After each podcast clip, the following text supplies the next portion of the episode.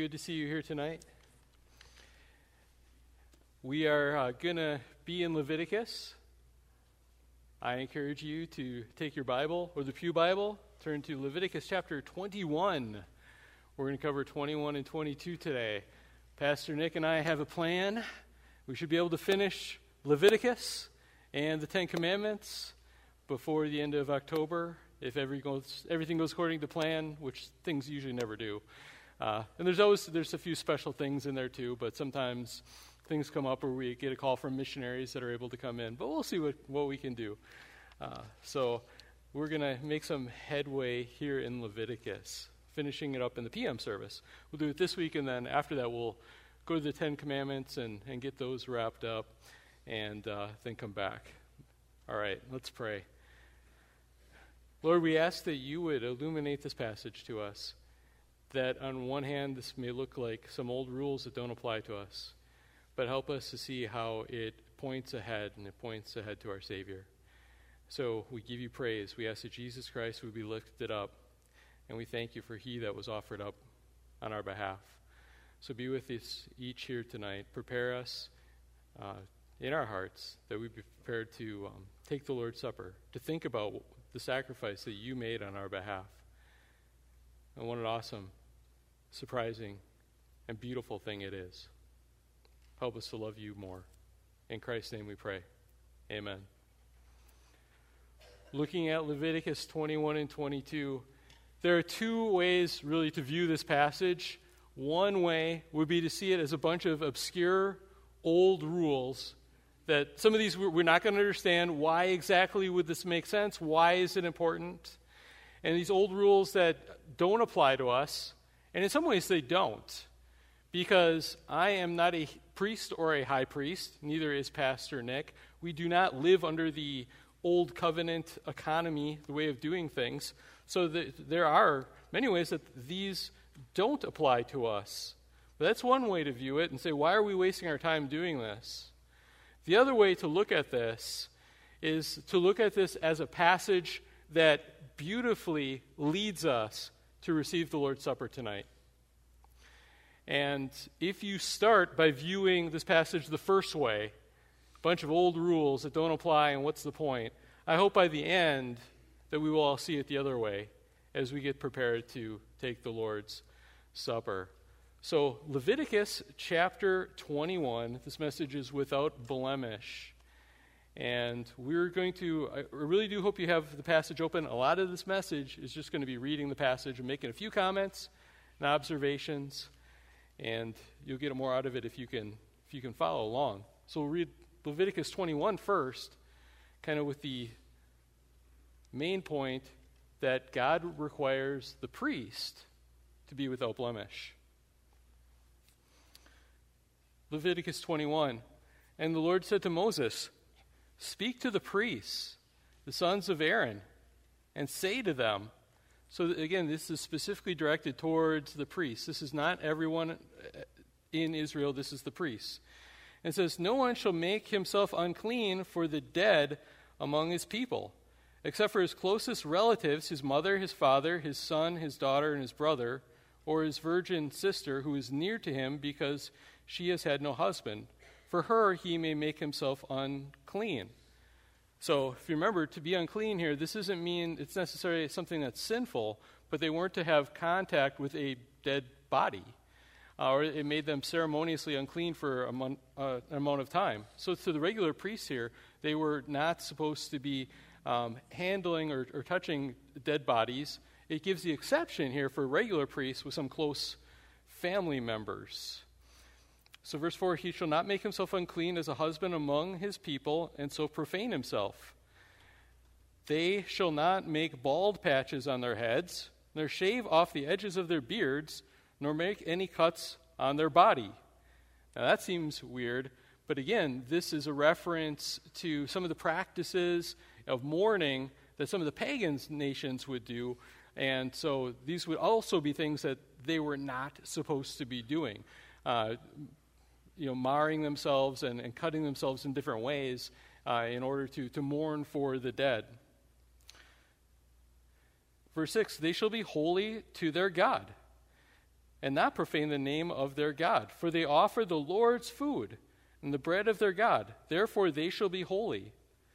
There was a added uh, degree of importance of holiness, of separation that these priests needed to have. They shall not marry a prostitute or a woman who has been defiled. Neither shall they marry a woman divorced from her husband, for the priest is holy to God. You shall sanctify him for he offers the bread of your God. He shall be holy to you, for I, the Lord, who sanctify you, am holy. And the daughter of any priest, if she profanes herself by whoring, by becoming a prostitute, profanes her father, and she shall be burned with fire. It goes on here. So at first, we're seeing that uh, we saw these restrictions on mourning and marriage, and now it's going to um, talk about not just the priest, but the high priest. And so, if there were high standards for the regular priests, there are even higher standards for the, for the high priest, the, uh, the one priest that was uh, the head of all of them, originally Aaron. The priest who is chief among his brothers, on whose head the anointing oil is poured, and who has been consecrated to wear the garments, shall not let the hairs of his head hang loose nor tear his clothes. And those were normal signs of mourning. He shall not go into any dead bodies, nor make himself unclean, even for his father or for his mother. He shall not go out of the sanctuary, lest he profane the sanctuary of his God. For the consecration of the anointing oil of his God is on him. I am the Lord. And he shall take a wife in her virginity, a widow or a divorced woman, or a woman who has been defiled, or a prostitute. These he shall not marry, but he must take of his wife a virgin of his own people, that he may not profane his offspring among his people, for I am the Lord who sanctifies him. I was pointing out this too, in uh, different from Roman Catholic theology, where the priests were not allowed to marry. Obviously, the Old Testament priests were, but they were restricted uh, in who they could marry. And so, even uh, some people that would have been okay for, for non priests or non high priests to marry were out of bounds for, for these priests. There's this added level of holiness of separation that they were supposed to have. We'll keep going here. And the Lord spoke to Moses, saying, Speak to Aaron, saying, None of your. And this part is going to talk about, because uh, we, we saw before this, it's talking about some of the uh, restrictions having to do with mourning and for marriage and there's an application here that the, the priest needed to have a character that was above reproach, and it also connected to his family's character. It was a reflection on him. He couldn't have a daughter that was a prostitute or uh, something like that. And I'll say, even though this passage doesn't exactly apply in the New Testament era, there's, there's some overlap in this. That there is a requirement for, for church leaders to be above reproach. And there are requirements for, for our families, for the deacons. There are requirements for how wives are to act and their character. And if it's for deacons, it's also for the elders or pastors' wives, so the same would apply to, to Hope and to Ashley. And there's just um, an example that is supposed to be set. So, although it's not exact, I think there is application for us that are in leadership positions of one way or another. But now, this last section, this is going to talk even about physical imperfections. And I, I, think we need to note that these physical imperfections, they're not sinful. It's not the fault of these people. This passage isn't, it doesn't mean that these people with these conditions are worth less. They're still created in the image of God and have dignity and value and worth. So it doesn't mean they're less valuable. But you're going to see there are some things that would disqualify someone from being a priest and offering the sacrifices. And I think the reason for this, God was communicating something that is important and something that is true, especially, I believe, for the future. So let's read this section, verse 16. And the Lord spoke to Moses, saying, Speak to Aaron, saying, None of your offspring throughout their generations who has a blemish may offer may approach to offer the bread of his God. For no one who has a blemish shall draw near a man blind or lame, or one who has a mutilated face or a limb too long, or a man who has an injured foot, or an injured hand, or a hunchback, or a dwarf, or a man with a defect in his sight, or an itching disease, or scabs, or crushed testicles. No man of the offspring of Aaron the priest who has a blemish shall come near to offer the Lord's food offering, since he has a blemish. He shall not come near to offer the bread of God. He may not eat the bread of his. He, oh, excuse me, verse 22 says, He may eat the bread of his God, both of the most holy and the holy things, but he shall not go through the veil or approach the altar because he has a blemish, that he may not profane my sanctuaries, for I am the Lord who sanctifies them. So Moses spoke to Aaron and to his sons and to all the people of Israel. So list some of these physical defects that would keep a priest, and there were certain qualifications. It had to be an Israelite. It had to be, and so it couldn't just be anyone to begin with. It had to be an Israelite. And it couldn't just be any Israelite, it had to be from the tribe of Levi, and it couldn't just be from anyone from the tribe of Levi. The priests were from the family of Aaron, and there were specific ones. But if they had these type of imperfections, they could still eat the food because it was part of their priestly share, but they weren't able to make the offerings and go into the holy places. So again, God is, I think, communicating something here for the future and something about himself as well. So, we see there, I think, just a main point. There's a lot of details and a lot of different rules, and we won't take time to dig into all of those. But I think the main point we see is it's saying that the priest needed to be without blemish. It's making that point really emphatically.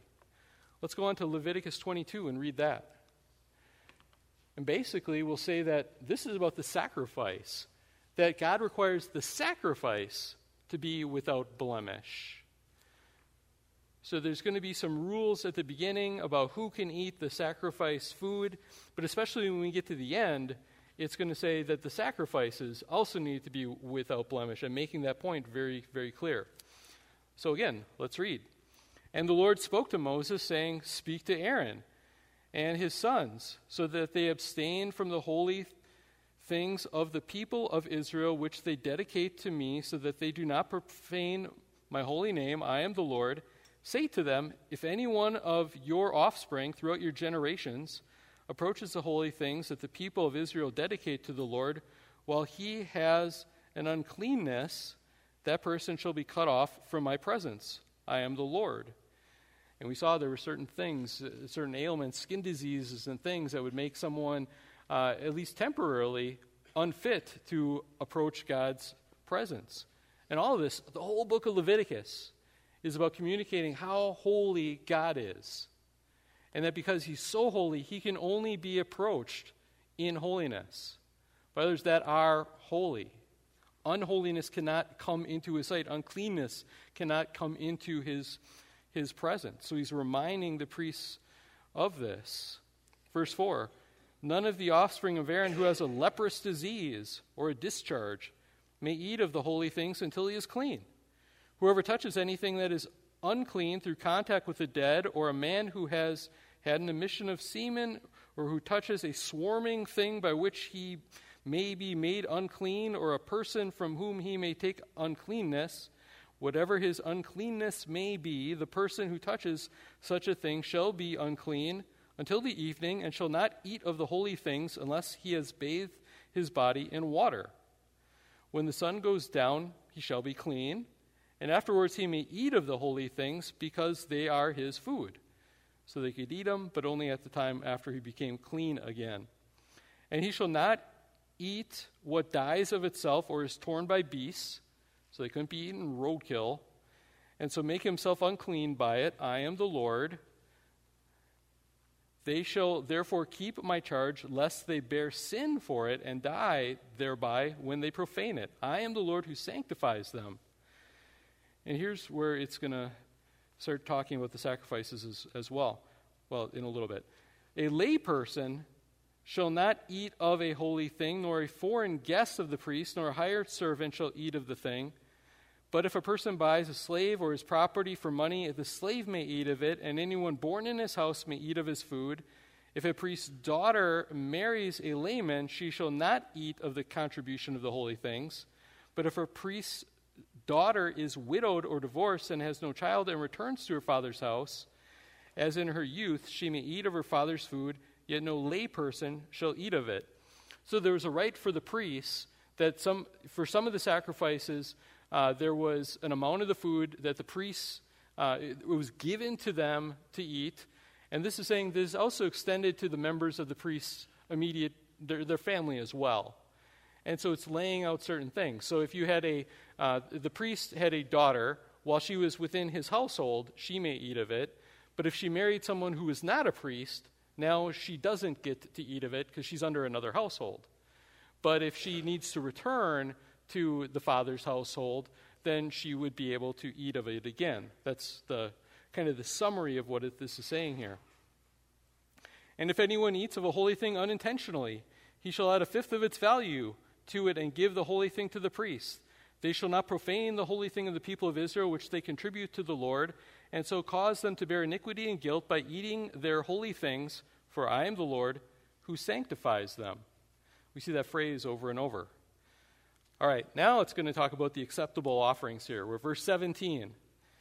And the Lord spoke to Moses, saying, Speak to Aaron and his sons and all the people of Israel, and say to them, When any one of the house of Israel or of the sojourners in Israel presents a burnt offering as his offering for any of their vows or free will offerings that they offer to the Lord, if it is to be accepted for you, it shall be a male without blemish.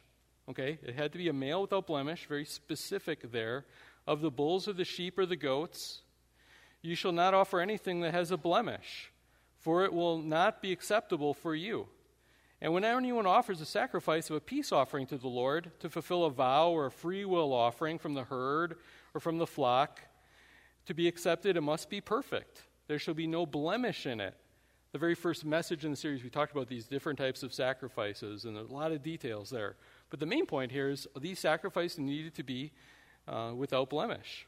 Verse 22 Animals blind or disabled or mutilated or having a discharge or an itch or a scab, you shall not offer to the Lord or give them to the Lord as a food offering on the altar. Okay, so you couldn't just say, well, I guess I got to give an offering, so I got this, you know, nasty, you know, lamb here that's all kinds of problems with it, and I don't really want it, so I'll give this to the Lord. It's saying, no, you, you need to give one that's without blemish. Are you giving the Lord just the thing you want to get rid of, or are you going to give it something that him something that's perfect and without without blemish? And that's the only thing that was allowed.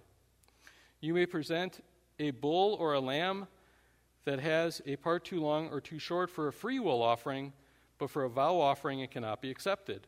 Any animal that has its testicles bruised or crushed, or torn or cut, you shall not offer to the Lord, and you shall not do it within your land.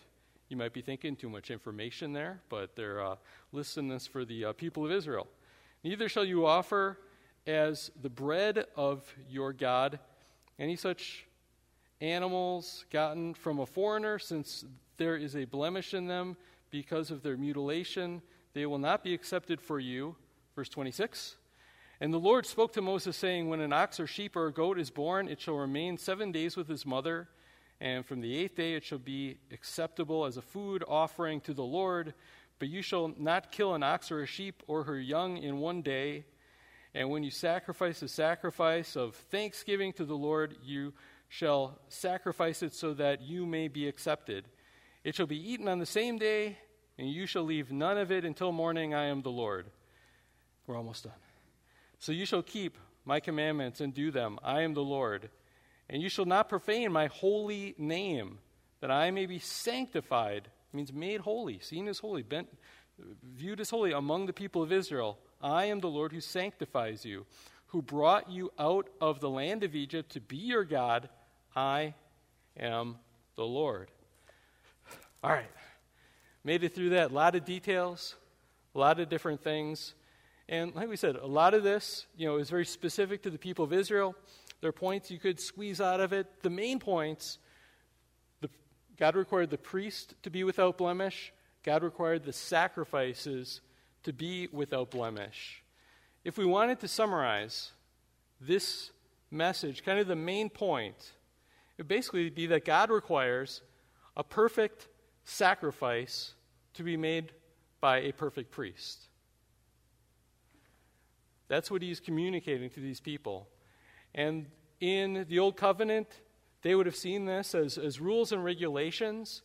Some of them would have been able to, to, to look forward and see where God was going with this. Because God was setting up a, a foreshadow of what he was going to be doing later on. Let me ask this. In the whole Old Testament, has there ever actually been an absolutely perfect human priest? I mean, you could find a priest that was acceptable according to, to a lot of rules. But if you said absolute perfection, I mean, flawlessness, has there ever been a mere mortal that measures up to that standard? What about a sacrifice? Has there ever been a sacrifice that's been made? You know, a, a lamb or you know, a, goat or a, a, bull that's been just you know so absolutely perfect in form and whatever that it's like has just this this infinite ultimate you know value that's without any type of flaw whatsoever. So there would have been ones that were, were close enough for the Old Testament sacrifices. But then when we look at this, we see that it's pointing forward to something more. Something that, that we, as New Testament Christians, we can grasp we can understand, we can see where these, these shadows have been pointing the whole time. And this is where, if we just look at this passage as obscure, outdated rules that don't, most of these don't really apply to us at all, then what's the point? That's one way we could say, well, what's the point of Leviticus? But on the other hand, we could look at this as something that this is drawing us to be able to appreciate the Lord's Supper that we are about to take part in because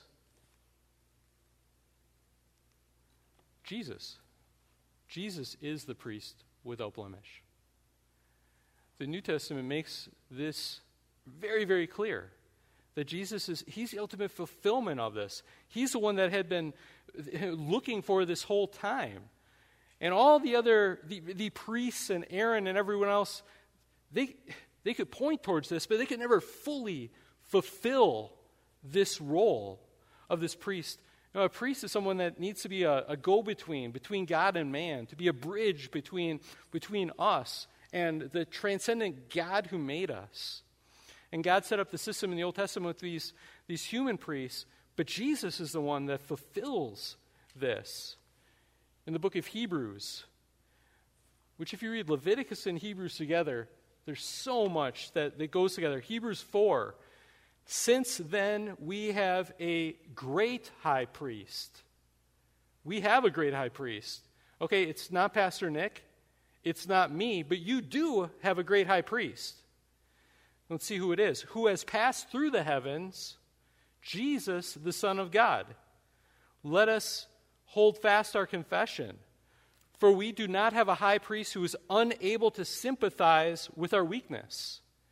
That means that you do have a high priest who can sympathize with your weakness because you're, you're tempted. There's times when you're discouraged, when you're, you're, you're beaten down by life. You do have a high priest that, that knows what that's like. A high priest that knows what it's like to, to bear temptation, uh, pushing down on him, trying to get him to disobey God, to do what is wrong. But it goes on and says, we do not have a high priest who's unable to sympathize with our weakness, but one who, in every respect, has been tempted as we are, yet without sin. We have a high priest that is without blemish. This is the first person since Adam and Eve fell that has been a human being without sin. Adam and Eve lasted for a little while, just a little while. Since then, no one has been in this world untainted by sin. We all are until Jesus. And where Adam and Eve, they, they failed the test. They did not live according to God's commandment. Jesus went through this life, and not only did he never ever sin, he always did what was right. He always kept the law, every part of it, not just the outside parts, but the inside part. He kept it with his, his body, he kept it with his heart. His heart was always loving God. His heart was always putting God first. the Ten Commandments, he actually kept all of those completely, down to the core, down to the deepest meaning of each of these. He was completely without sin. If you think, well, to be human is to sin, well, that's true for everyone in this room. But in a way, we are, we are the exception to the original plan. Because when God made human beings, we were not fallen. But when we fell into sin, since then, every one of us has come into this world. But there will be a time, if you are a believer, when God will take all that sin out of your life, when you are glorified in heaven, you won't even be able to sin. But you, you won't be less human, you will be more human than you've ever been, really. And so Jesus Christ was, he was the most human of all of us, genuinely human and fully God. He was the perfect sacrifice. Let us then, with confidence, draw near to the throne of grace, that we may receive mercy to find grace to help in time of need. Not only was Jesus the priest without blemish, Jesus was also the sacrifice without blemish. In the Old Covenant, I mean, the, the priest was one thing, the sacrifice was something else. But when you think of Jesus, is he the priest or is he the sacrifice? Biblically, he is both of these. And Hebrews, among other places, tells us he is the great high priest and he is the sacrifice. He offered a sacrifice to God on our behalf, and the sacrifice that he offered was himself. And therefore, not only a perfect priest, but a perfect sacrifice. Hebrews 9 is one place that talks about that. Starting with verse 24 For Christ has entered not into holy places made with hands. Remember, the, the priests had to be without blemish so they could enter into these holy places to make the sacrifice. Christ has entered into holy places, not just uh, the, the human ones, but the real tabernacle, the, the ultimate ones. Not into holy places made with hands, which are copies of the true things, but into heaven itself, now to appear in the presence of God on our behalf. That's what a priest does. He goes to God on our behalf. Nor was it to offer himself repeatedly. This implies he was going to offer himself, but not repeatedly, like these Old Testament sacrifices over and over and over and over. As the high priest enters the holy place every year with blood not his own, for then he would have to suffer repeatedly since the foundation of the world. But as it is, he has appeared once for all at the end of the age to put away sin. Get, this is the important part by the sacrifice of, say it with me, himself. He gave himself. The perfect priest gave himself as the perfect sacrifice. That's what all these Old Testament passages ultimately, we say, what, what's the point of all this? It was pointing ahead to this. So this would make sense. So that when we take the Lord's Supper, when we realize what Christ did for us on the cross, that we are, we are looking back to a perfect priest making a perfect sacrifice. And that's the only way that we can be saved by trusting in him. And just as it is appointed for man to die once, we're all going to die. And after that comes judgment. So Christ, having been offered once to bear the sins of many, will appear a second time, not to deal with sin, but to save those who are eagerly waiting for him. Let me give you one last thought before we close and move to the Lord's Supper. We think of all these things in the Old Testament that kept the priests from uh, offering their sacrifices, that kept them from approaching God physical ailments, if they were blind, if they were maimed, if they were lame. You know, as we've been going through the, the Gospel of Luke, for those of you that have been a part of that, you know, what kind of people is it that time and time again we see Jesus inviting? He invites the blind, he invites the maimed, he invites the, the lame. And that's the good news for us because none of us is perfect. None of us is physically perfect. We all got things wrong with us. But even more importantly, we all have imperfect hearts, full of sin and imperfection. If it was up to us, there's no way we could come close to a holy God. But praise God that although we are imperfect, we can be accepted through He who was perfect in our place. Isn't that beautiful? Amen. Hallelujah. Let's pray.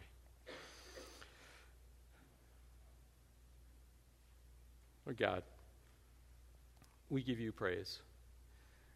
Lord, we thank you that we have a perfect high priest, tempted, but who stood the test,